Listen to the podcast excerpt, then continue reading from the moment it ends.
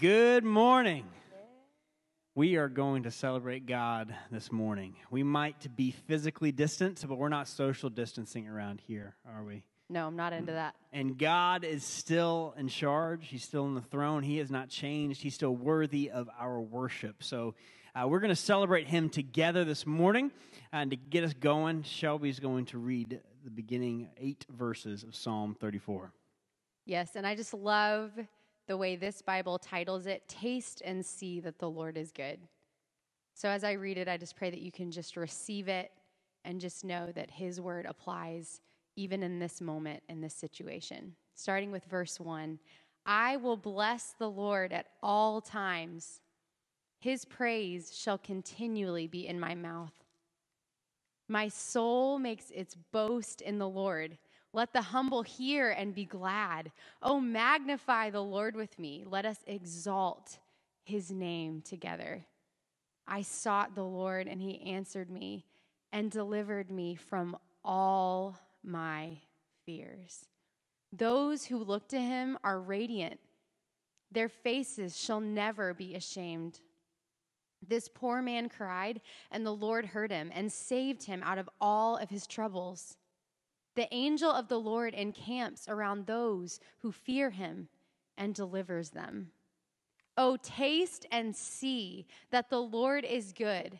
Blessed is the man who takes refuge in him.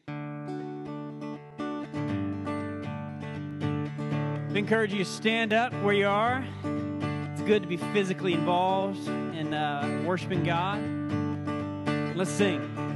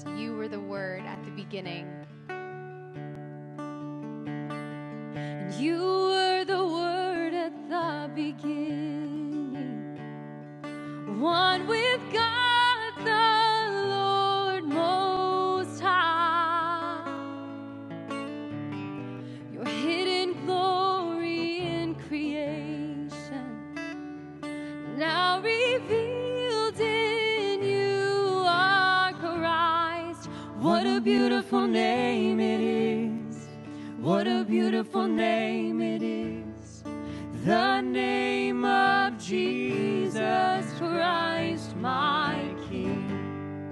What a beautiful name it is. And nothing compares to this. What a beautiful name it is. The name of Jesus.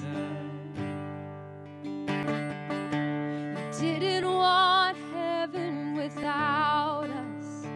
So, Jesus, you brought heaven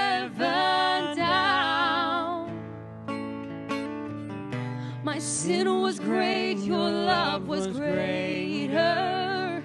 And what can separate us now? What a wonderful name it is. What a wonderful name it is.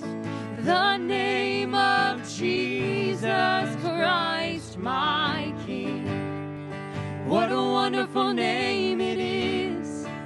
And nothing compares to this. What a wonderful name it is. The name of Jesus. What a wonderful name it is. The name of Jesus.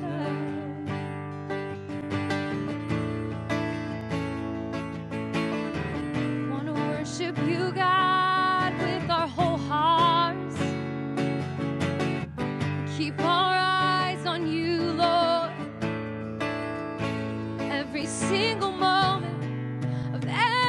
single day. And death could not hold you. The veil tore before you. You silenced the boast of sin and grave. The heavens are roaring the praise of your glory. For you are raised to life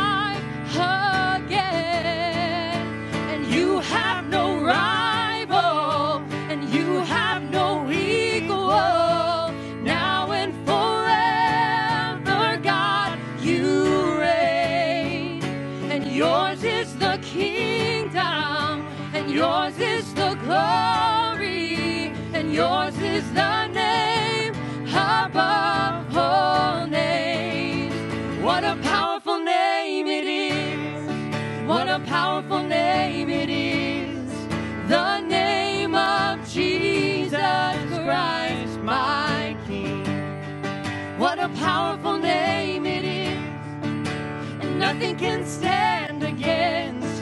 What a powerful name it is, the name of Jesus. What a powerful name it is, the name of Jesus. What a powerful name it is, the name of Jesus.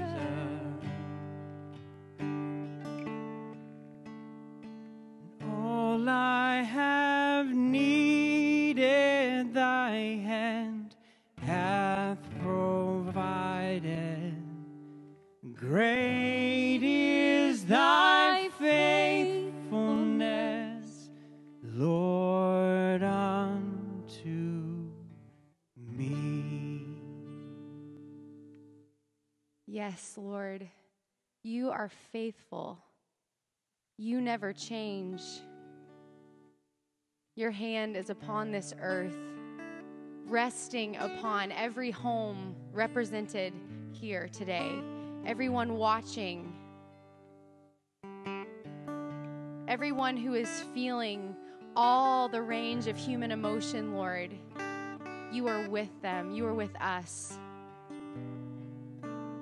Lord, I just pray that this will be a time where we as your church will get to know your heart and get to know just how true your word is in ways that we have never dreamed of, Lord. And as we allow it to become a reality in our lives, Lord Jesus, I pray that it would echo through this earth and that would we, we would be bold representations of just the true testimony of how you have made yourself known to us, even in the midst of uncertainty and struggle and fear. Lord Jesus, we know that you reign. We know that you are sovereign, and we also know that even in your perfection and in your holiness, you meet us. You meet us in pain, you meet us in doubt, and you meet us in fear. And Lord Jesus, I pray that that would be very evident this morning. We thank you for your comfort. We thank you for your peace. We thank you, Lord Jesus, that you are the healer and nothing stands against you no virus, no doubt, no fear, no weapon. And so we proclaim your name, Jesus, and we say, We believe you. And we trust you, Father. In your name I pray.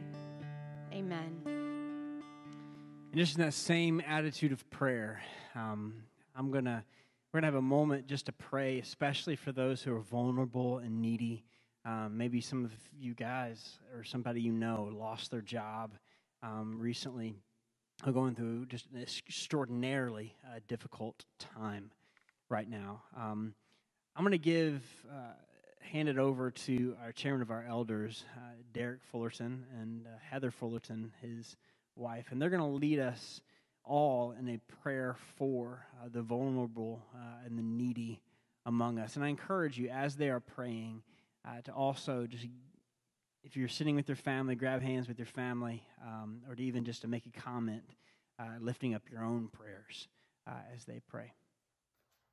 Good morning. My name is Derek Fullerton. This is my wife, Heather Fullerton. Good morning. Hi, Trinity and friends and everybody else watching. Um, this morning, uh, Pastor Kirk asked us that we would uh, say something and pray for the needy and the vulnerable. And I wanted to start off with this devotional. I thought it was uh, very applicable to today, uh, what we're going through. Mm. It's by Billy Graham. It's called Pass Along Comfort. A dear friend and trusted counselor once told me that sometimes the greatest test comes to us when we ask God the question, why?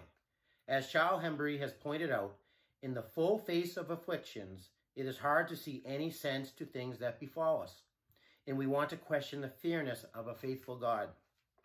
However, these moments can be the most meaningful of our lives. Alexander Noel once said, God does not comfort us that we may be comforted, but that we may be comforters. Mm. We are to pass along the comfort with which God has comforted us. Look around you. There are countless opportunities to comfort others, not only in the loss of a loved one, but also in the daily distress that so often creeps into our lives. One of Paul's companions on some of his missionary journeys was named Joseph, but the apostles called him Barnabas, which means son of encouragement. Will you be a Barnabas to someone in your life? So I just wanted to start off with that because as we uh, know, as we're isolated in that home, um, how do you be the church? How do you do things that are, are Is when we're told to social isolate? And uh, how do we reach out to the vulnerable, needy, and the sick when they're the ones we're trying to protect the most? And that seems to be the challenges and the ideas. Um, but I just remind you that the early church were people that lived together. Uh, they lived in villages together, and the early church was the true uh, like social services agency. Uh, they weren't government. they weren't um, agencies and, and, and Meals on Wheels and senior centers that were doing all this. It was the church. It was the people. And they were the ones going to the sick and to the needy and checking on them and the widows and everybody else that needed help in the community. They were the ones reaching out. So um, my wife and I uh, lead a small group. We facilitate a small group. And one of the things she's going to share is how what we are trying to do as a small group. So this week we reached out to our small group through email and we decided that we are going to do this thing called Pick 7. So basically what Pick 7 is, You're going to choose seven people that you need to reach out to. So it could be elderly, could be someone um, that's homebound, could be someone that you know is sick, someone that has cancer. Um, basically, reaching out to that vulnerable population that is um, at the most risk for catching the COVID virus.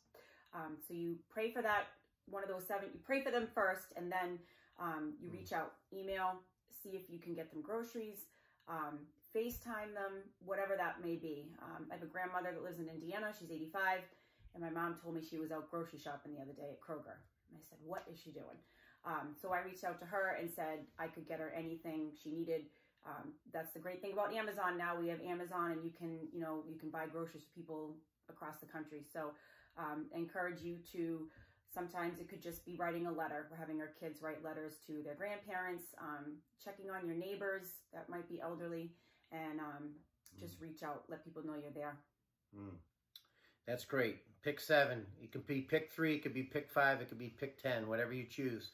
Um, just pick some people and uh, reach out to them and just find a way to protect them the best while you're doing it. Mhm. Um, I just want to close in prayer um, and uh, and just say uh, thankful for Trinity and all the support in our jobs uh, that we're doing out here. But I, I pray for uh, all the first responders and all the medical professionals, the public health professionals. But uh, specifically for this prayer, I want to pray for the vulnerable, the sick, and the needy, and the widows.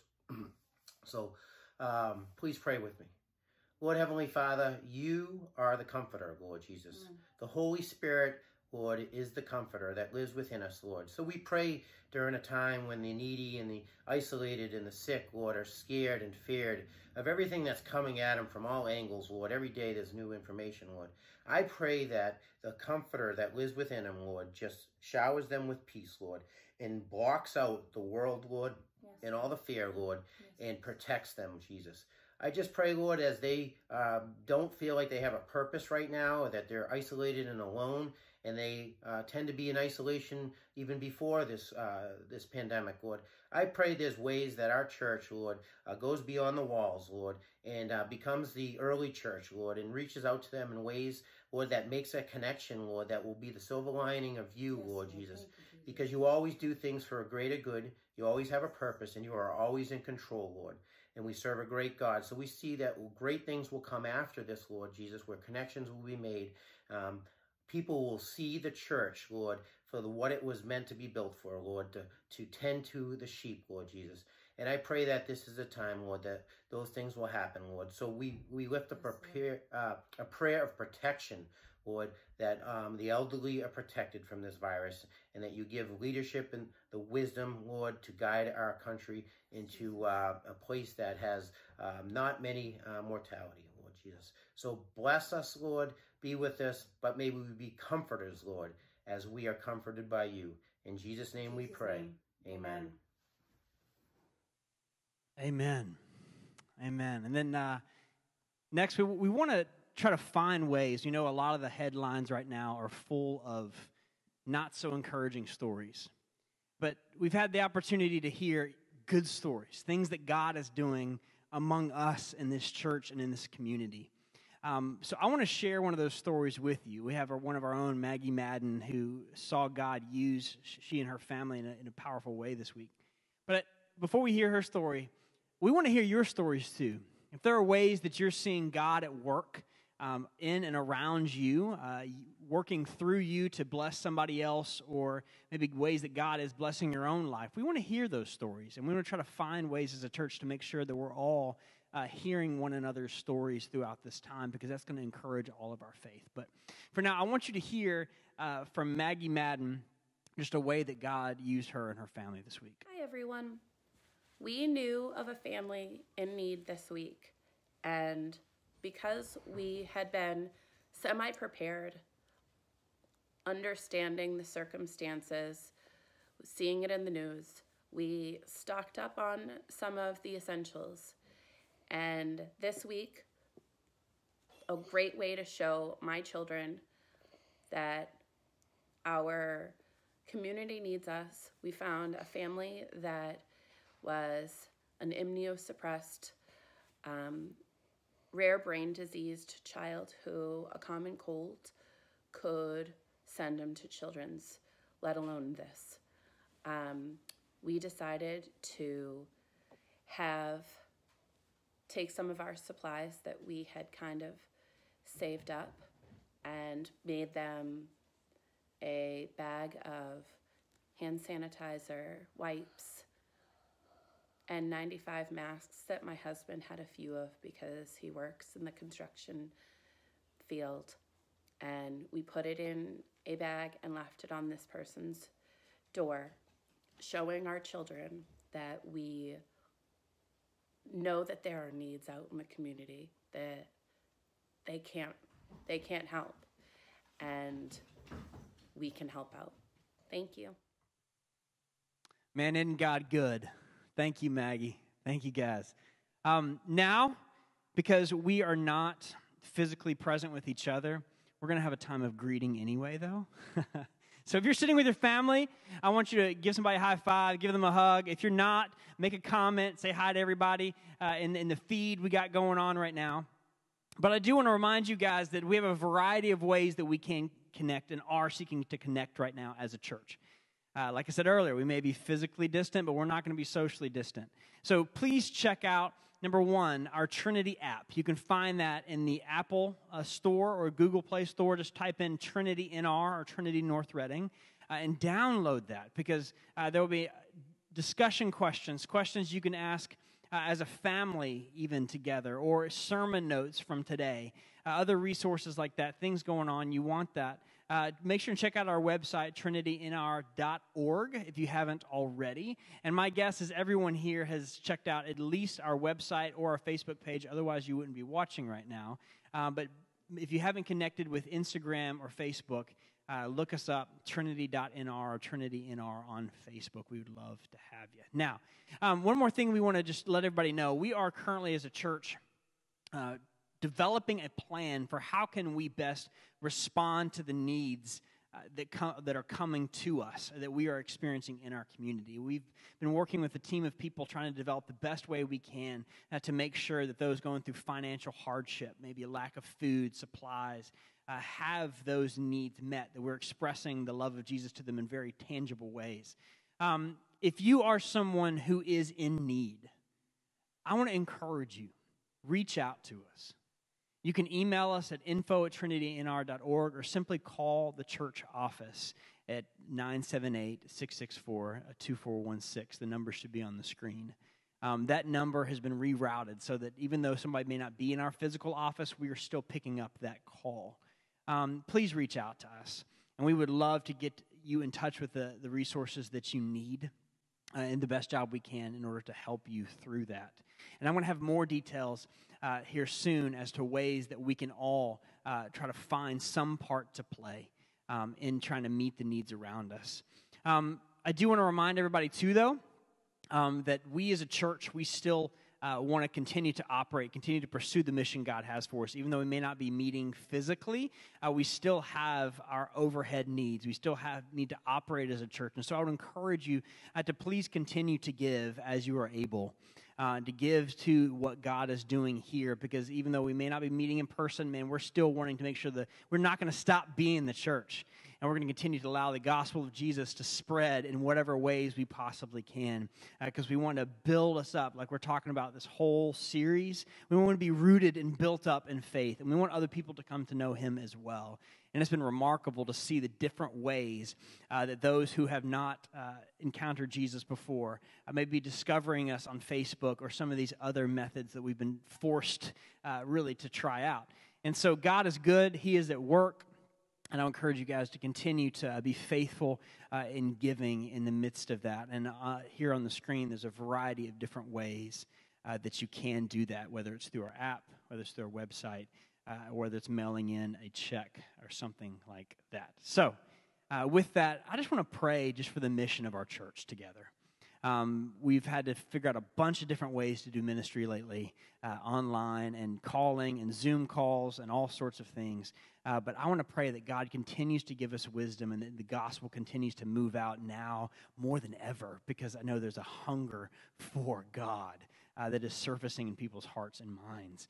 Uh, and we want to be there with the good news of Jesus uh, to ears that are ready to hear it. So, God, I pray, um, first of all, even before I ask, I want to thank you uh, for the ways that, um, even in the midst of this challenging season, God, I'm seeing the ways that your word is going out. That there are more people tuning in uh, than ever before. We're seeing responses uh, to your word, to your gospel. Uh, when maybe people would have been suspicious to actually come into this physical place, they are connecting with you uh, in digital ways. God, I pray that your spirit would move and that we would see people's hearts and minds transformed as you continue to do your good work. God, give us wisdom and understanding and motivation of love to know how we can look outside of ourselves during this season, even though it's very difficult. That we would instead lean into you, into your heart, and you would lead us toward uh, the broken, the needy, the vulnerable, uh, those that you would wish us to uh, minister to uh, in your name. Thank you for your love for us. Thank you that your love never fails. In Jesus' mighty name. Amen. And now, with that, we are going to continue in our current sermon series, Rooted and Built Up Everyday Habits for Growth, where we've been talking about regular habits that we can incorporate in our daily lives that can allow us to be people who learn to love God and love others as He commanded us to. So, uh, but instead of sharing the word myself, I get the privilege of being able to welcome up uh, our own David Anastasi. Uh, he has been on board with us for over a month now, but given the recent events, it feels like a year. Um, a lot's gone on. And uh, I'm going to physically distance myself from him as he comes up because I want to model good practice. And all that to say, um, he's got a powerful word to be able to share with us today. Um, and I'm excited about all God is doing in and through him. And uh, thank you for being willing to share today. So, man.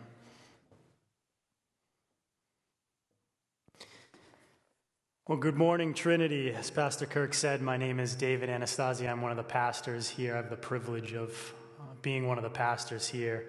And I come with a, uh, a message of hope and of mission. Um, and I'm very excited for this message this morning. I know, I know, I promise I know that this week has been extremely challenging uh, for so many of us. It's been a long time since there's been this much anxiety and uncertainty and fear collectively in the air. And my guess would be it's, it's been since 2008 uh, that there's been this much anxiety and fear. Um, the impact is felt everywhere. So many of us woke up Monday morning to businesses closing, ushering in layoffs and financial hardships. And again, I understand that on a very personal level. Back in 2008, just to share a little bit of my story with you, back in 2008, I was working for uh, my father in law's real estate development company. This was a very large company. It's a very successful company. And when the financial crash of 2008 occurred, it hit real estate, the real estate industry, very hard, very specific, very hard, very quick. And I watched and lived through this family business, this very successful company, go from being very successful to being very desperate in a very short amount of time. In about six months, we went from doing hundreds of million dollars of business to closing offices, to laying off people, people that we loved and deeply cared about. We lost properties, and then eventually we lost everything all of our savings, houses, cars, boats, all of the stuff and things. And eventually it got so bad that my father in law, the owner of the company, one of my best friends, my mentor, my wife's father, of course, the grandparents of our two girls, the grandfather of my two girls, eventually took his life. And so when I tell you that I understand what some of you are staring down, I mean that on a very personal level. I understand it. I've been through it. I've lived the tears that you're crying. I've lived the sleepless nights that you're having. I've felt the weight of the world, the weight of providing for my family on my chest, almost unable to breathe at times. I know what you're going through. And even more than I know what you're going through, I promise you, Christ knows what you're going through. He sees you in those sleepless nights, He's with you in those sleepless nights. And I, during that time, during that period of 2008, some way, somehow, He made His love manifest to me. And I tasted, as the, as the psalm said, that Shelby read this morning, I, I saw and I tasted of the hope and the love that we have in Christ. And I never could have seen it then. I can only see it now, several years later. That it was Christ Himself. It wasn't, it wasn't me that was hanging on to Christ, it was Him that was hanging on to me. And I can see that He was preparing us, our family, then for now, what some of you are going through. And I promise you that the hope that we have in Christ can and will pierce the darkest of nights. It is a love that compels us, a love that compels us to love one another even in the midst of our circumstances. And that's why I'm so thankful for this message this week. The message that I have this week confronted me at a time when all I wanted to do was go back to that time period in 2008 in my mind and in my soul and in my spirit and just shut it down. Draw the blinds, pull the curtains, shut it down. Pack it up and pack it in. And I'm an introvert anyway, so I need almost no excuse to shut it down. But again, the love of Christ compels us. And that's why I'm so thankful for this message that I have this morning, because it really challenged me to think differently about this situation, to think biblically about the situation that we're in right now. It challenged me to look beyond my own personal circumstance with the eyes and the heart of Jesus. And I hope it does the same for you. But before we get too far into it, would you please join me in prayer? Heavenly Father, I thank you for this time. I thank you for the seasons in our lives where it almost feels impossible to be thankful for anything. But Father, if, if you can use the darkest of events in all human history, which is the cross of Christ, if you can use that to save and to literally fill heaven, then you can use the circumstances we're going through now for our good and for your glory. So, Father, I pray that I don't just say that, I pray that I believe that and I pray that I live that. Father, I pray that the word this morning, that it is your word, that it's living and active, and you use it, Father, to transform, to encourage, to change lives. Father, you build your church by the power of your Holy Spirit. So this word is yours, this message is yours, this time is yours. Father, have your way with it. In Christ's name I pray. Amen. Well, as Pastor Kirk said, we continue in our sermon series called Rooted and Built Up. And we're examining our daily lives, our habits, and rhythms in light of our call as Christians, specifically the things in our lives that draw us closer to God and closer to one another, and taking a real hard look at the things in our lives that maybe draw us away from that. And as a foundation for this series, we've been using what is known as the greatest commandment. And if we were all together right now, I would ask, what is the greatest commandment? And for the most part, many of us will be able to recite it in one form or another. Love the Lord your God with all of your heart, all of your mind, all of your strength, all of your soul, and love your neighbor as yourself. Essentially, love God with everything you've got and love your neighbor as yourself. But boy, do I realize how difficult that is to love God and love your neighbor when it feels like the entire world is crashing down all around you. In fact, I know what it's like to barely be able to love yourself in a time like this. I want to change the question a little bit because if I ask what the greatest commandment is, again, many of us would be able to recite it.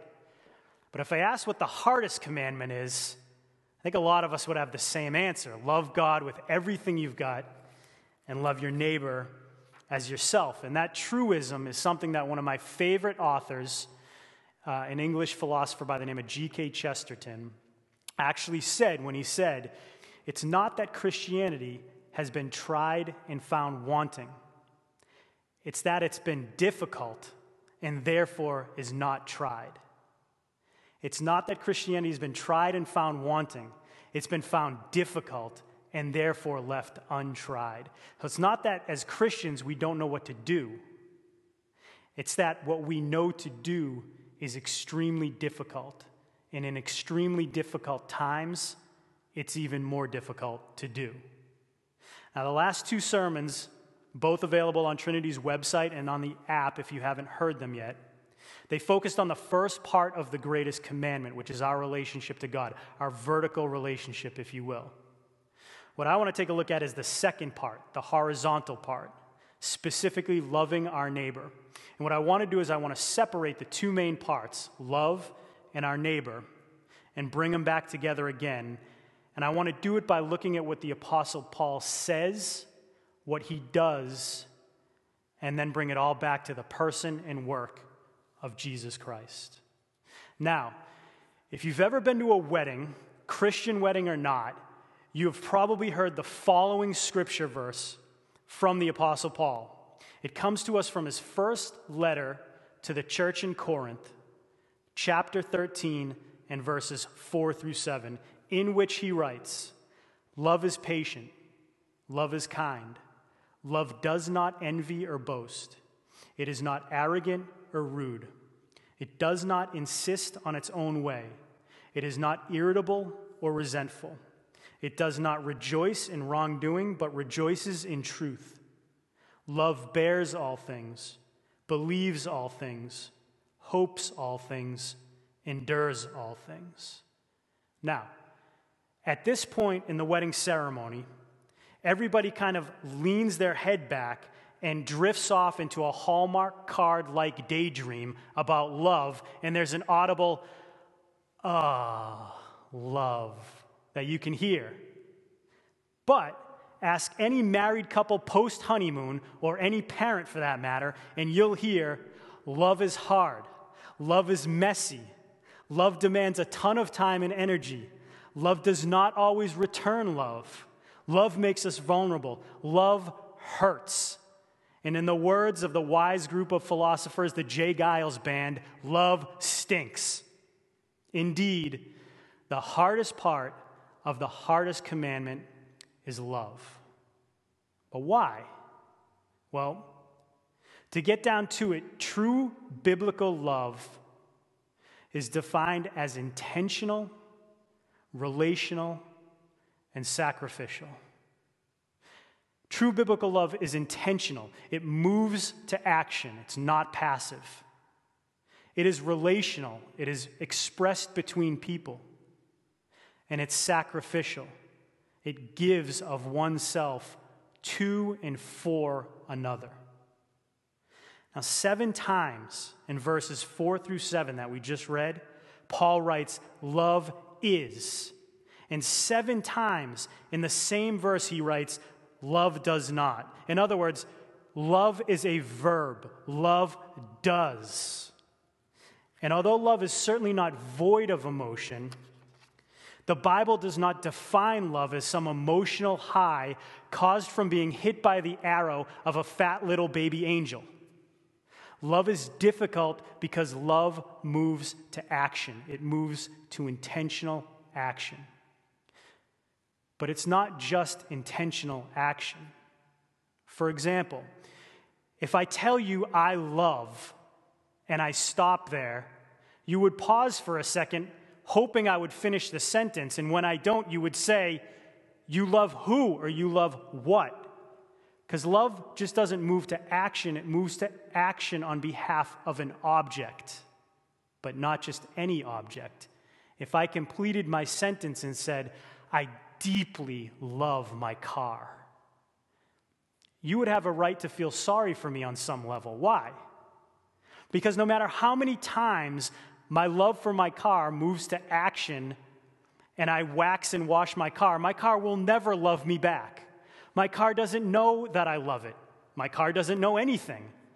My money never loves me back. My career will never love me back. The stuff and things never love us back. No, Paul isn't telling us to be patient with inanimate objects or not to boast to our golf clubs or be rude to our house. No, he is obviously talking about our relationship with people. Biblical love is intentional and it is relational. It moves to action on behalf of people. And because it moves to action on behalf of people, it is hard, it is difficult because people like me are messy and broken and complicated. But biblical love is not just intentional and relational, it's also sacrificial. And to show you these three working together, the intentional and relational and sacrificial, I want to move from what Paul writes to what he does.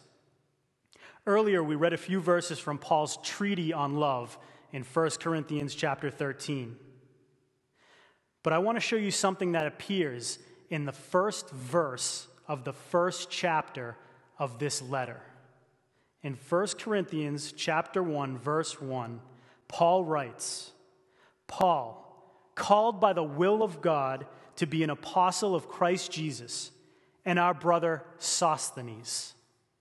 Now, hard stop. Have you ever read that and thought, who on earth is Sosthenes? Well, in Acts chapter 18, we found out exactly who that is. And if we parachute into the book of Acts, written by the gospel writer Luke, chapter 18, we find Paul in the city of Corinth. Now, Paul had three missionary journeys that are recorded in the book of Acts. On his second missionary journey, he goes to this city of Corinth.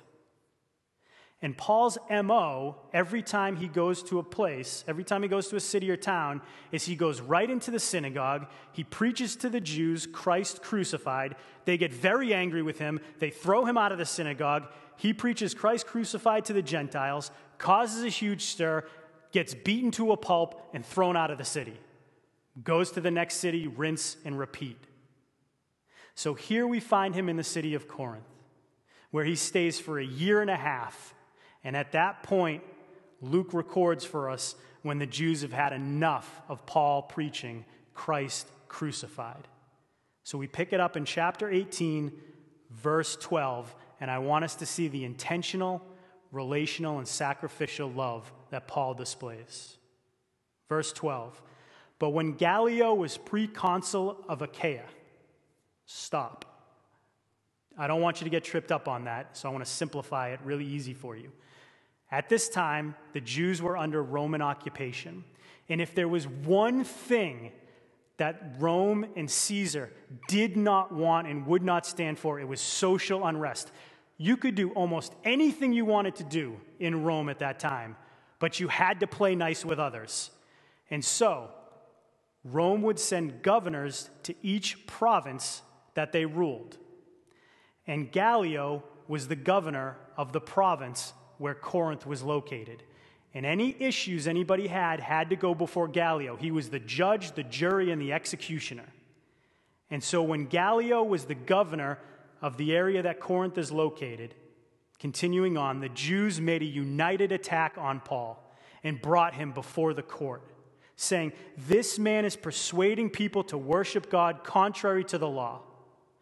But before Paul could even open his mouth, Gallio says to the Jews, If it were a matter of wrongdoing or vicious crime, O Jews, I would have reason to accept your complaint.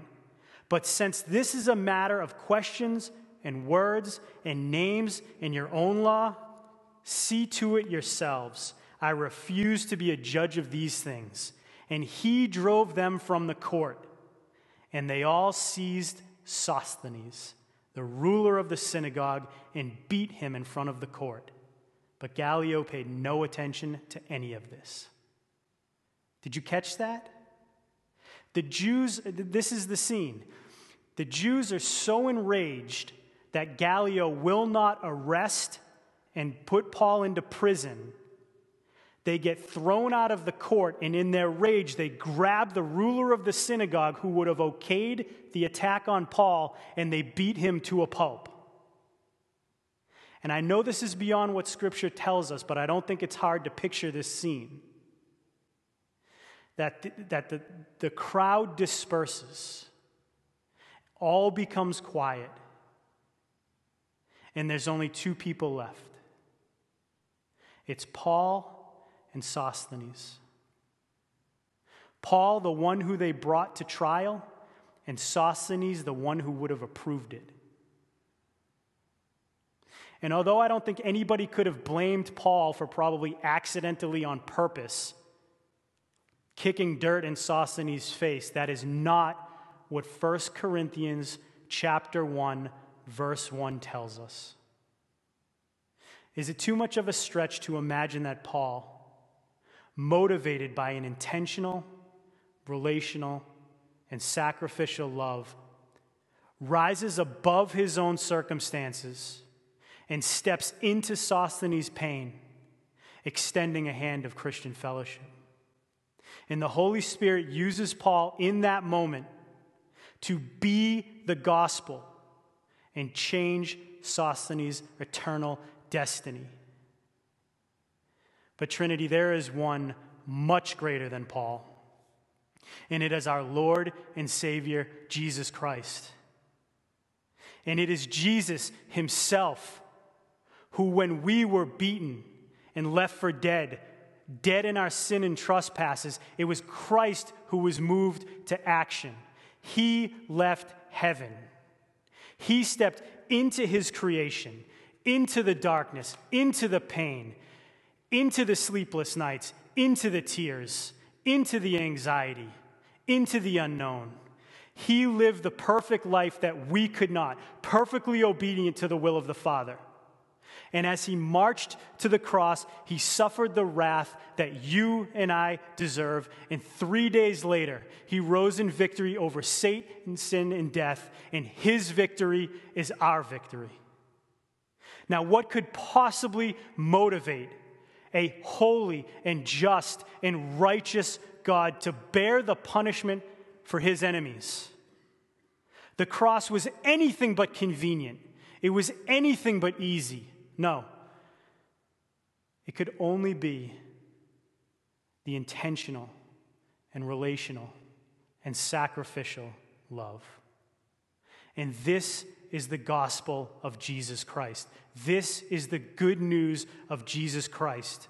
That when we repent, when we turn from our sin and we put our faith and trust in Jesus Christ, our eternal destiny changes. And not just our eternal destiny, but our present tense reality. Because Jesus Christ did not just save us from something, He saved us for something and He saved us for times just like this. Think about it. 2,000 years later, and not wars, not famine, not nakedness, not peril, not sickness, not kingdoms, not earthquakes, not tsunamis, not hurricanes or tornadoes or persecution or tribulations or public burnings or internal conflict, not terrorism, not recessions, certainly not a pandemic. The gates of hell themselves cannot and will not prevail against the church of Jesus Christ. Trinity, we have an incredible opportunity right now, just like Paul did then, to love with the love of Christ like we have never loved before. This is not a passive love. We need to be intentional. We need to be relational. We need to be sacrificial. We need to see beyond our own circumstances with divine awareness of people that desperately need our support. And we need to be moved to action financial resources, supplies, time, energy, attention, and care, whatever it takes.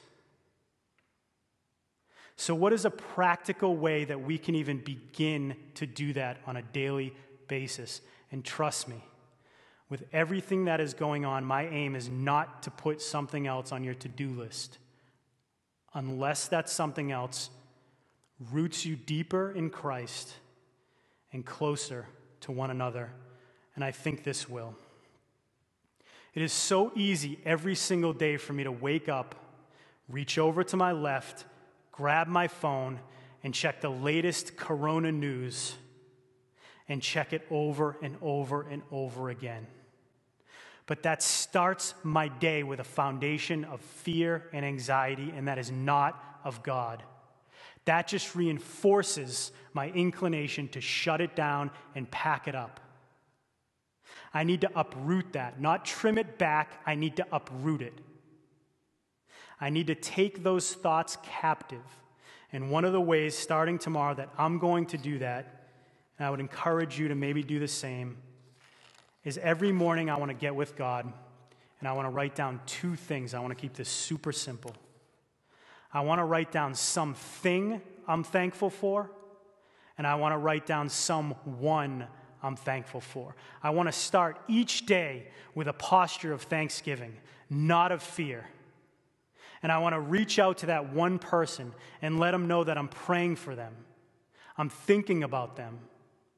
That God sees them, He knows them, and He loves them. And I want to ask if there's anything I can do for them. Imagine, Trinity, imagine if we all woke up tomorrow and a hundred of us did that. 100 prayers of thanksgiving ascending before the throne, and 100 points of contact going out to people, loving on them, encouraging them, meeting them exactly where they're at, with the hope that is found in Jesus Christ. What a way to start the day, loving God and loving others. And if you are the person who needs care, if you feel the darkness all around you, if you feel the world smashing down, please reach out. Reach out to your group leader. Reach out to the elders. Reach out to the diaconate. Reach out to the pastors. Call the main office line. Send an email, something on Facebook. Please reach out. If you've heard me say nothing else, hear this clearly. You are not alone. You are not alone. Now, I want to close with this. And if you're somehow driving and listening to this, don't close your eyes. If you're in a place that you can, close your eyes. Close your eyes and just listen to these words of our Savior Jesus Christ and the Lord of the universe. Let these words wash over you. Jesus says, Therefore, I tell you, do not be anxious about your life, what you will eat or what you will drink, nor about your body, what you will put on. Is not life more than food and the body more than clothing? Look at the birds of the air. They neither sow nor reap nor gather into barns, and yet your heavenly Father feeds them. Are you not of more value than they? And which of you, by being anxious, can add a single hour to his span of life? And why are you anxious about clothing? Consider the lilies of the field, how they grow. They neither toil nor spin. Yet I tell you, even Solomon in all his glory was not arrayed like one of these.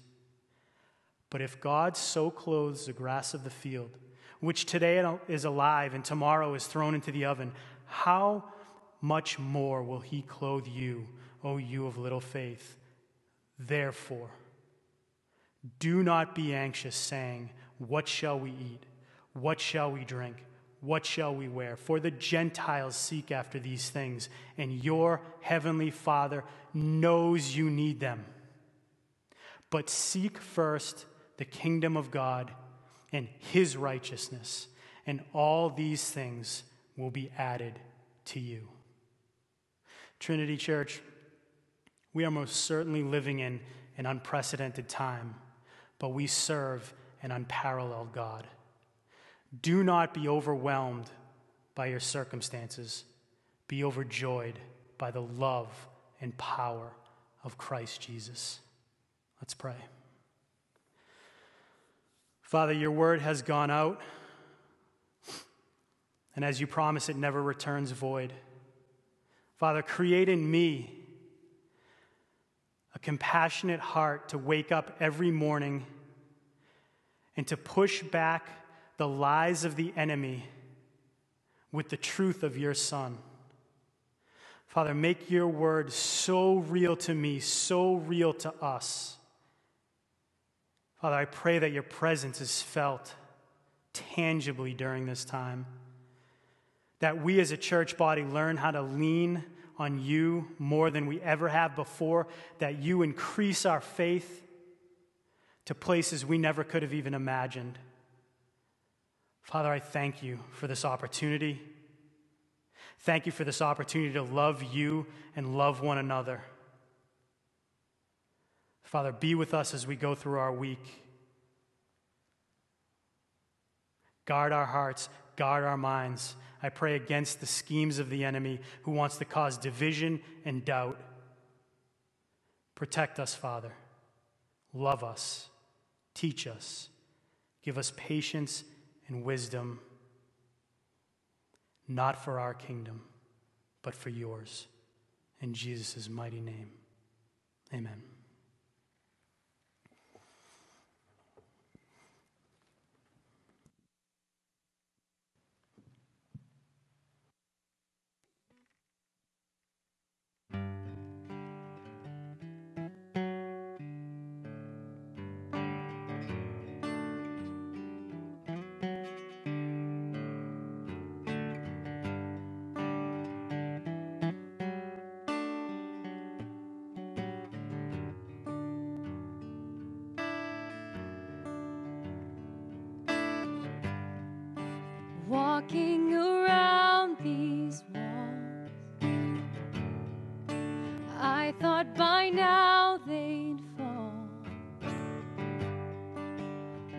You have never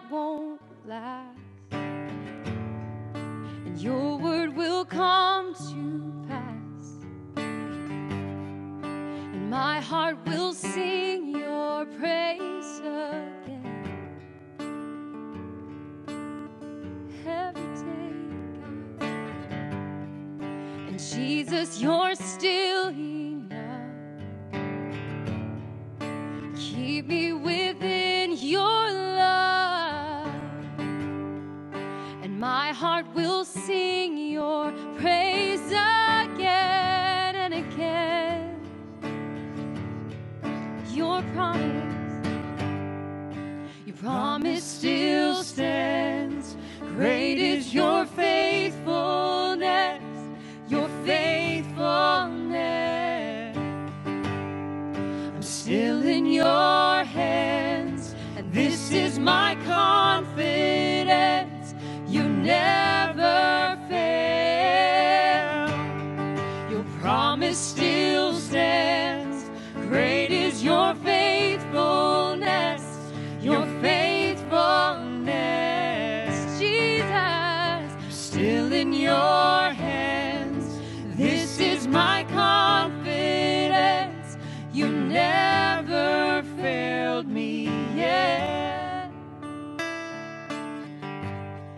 never failed me yet, God. We can trust you, Jesus, over and over again, over and over again.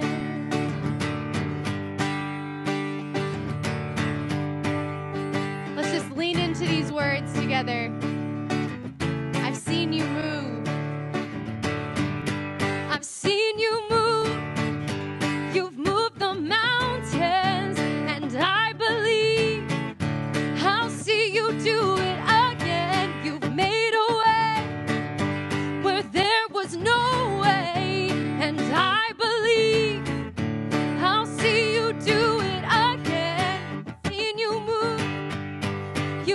The mountains, and I believe, God, I'll see you do it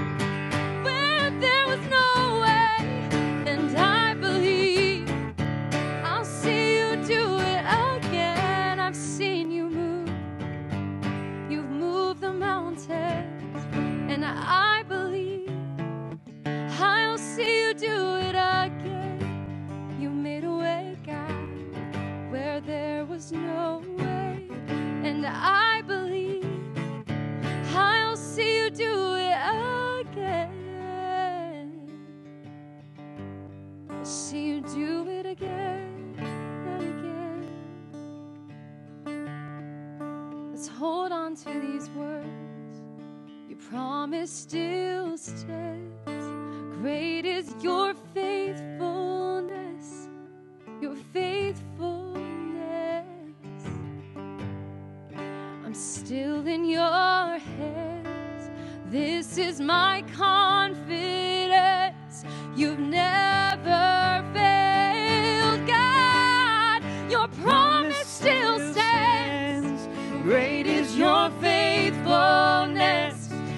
faithfulness. Jesus, I'm still in your hands.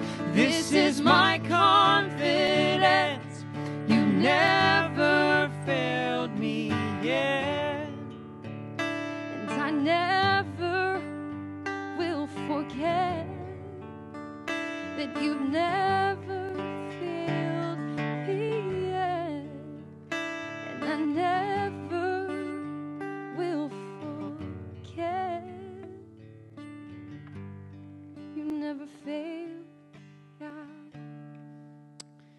Let that be the anthem over your day and over your week.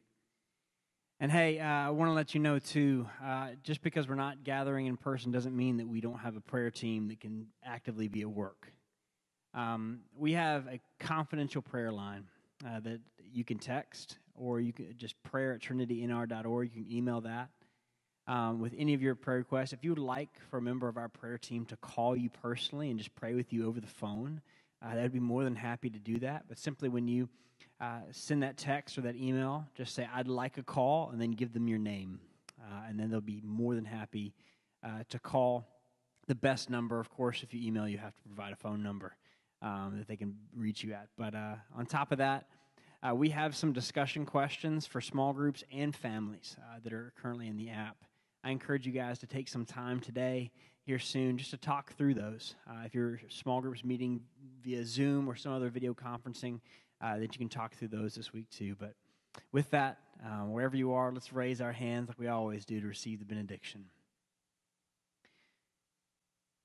As recipients of an intentional, relational, sacrificial love, may we turn around and give that out in the joy of His Spirit that fills us, that the world may see Him through us.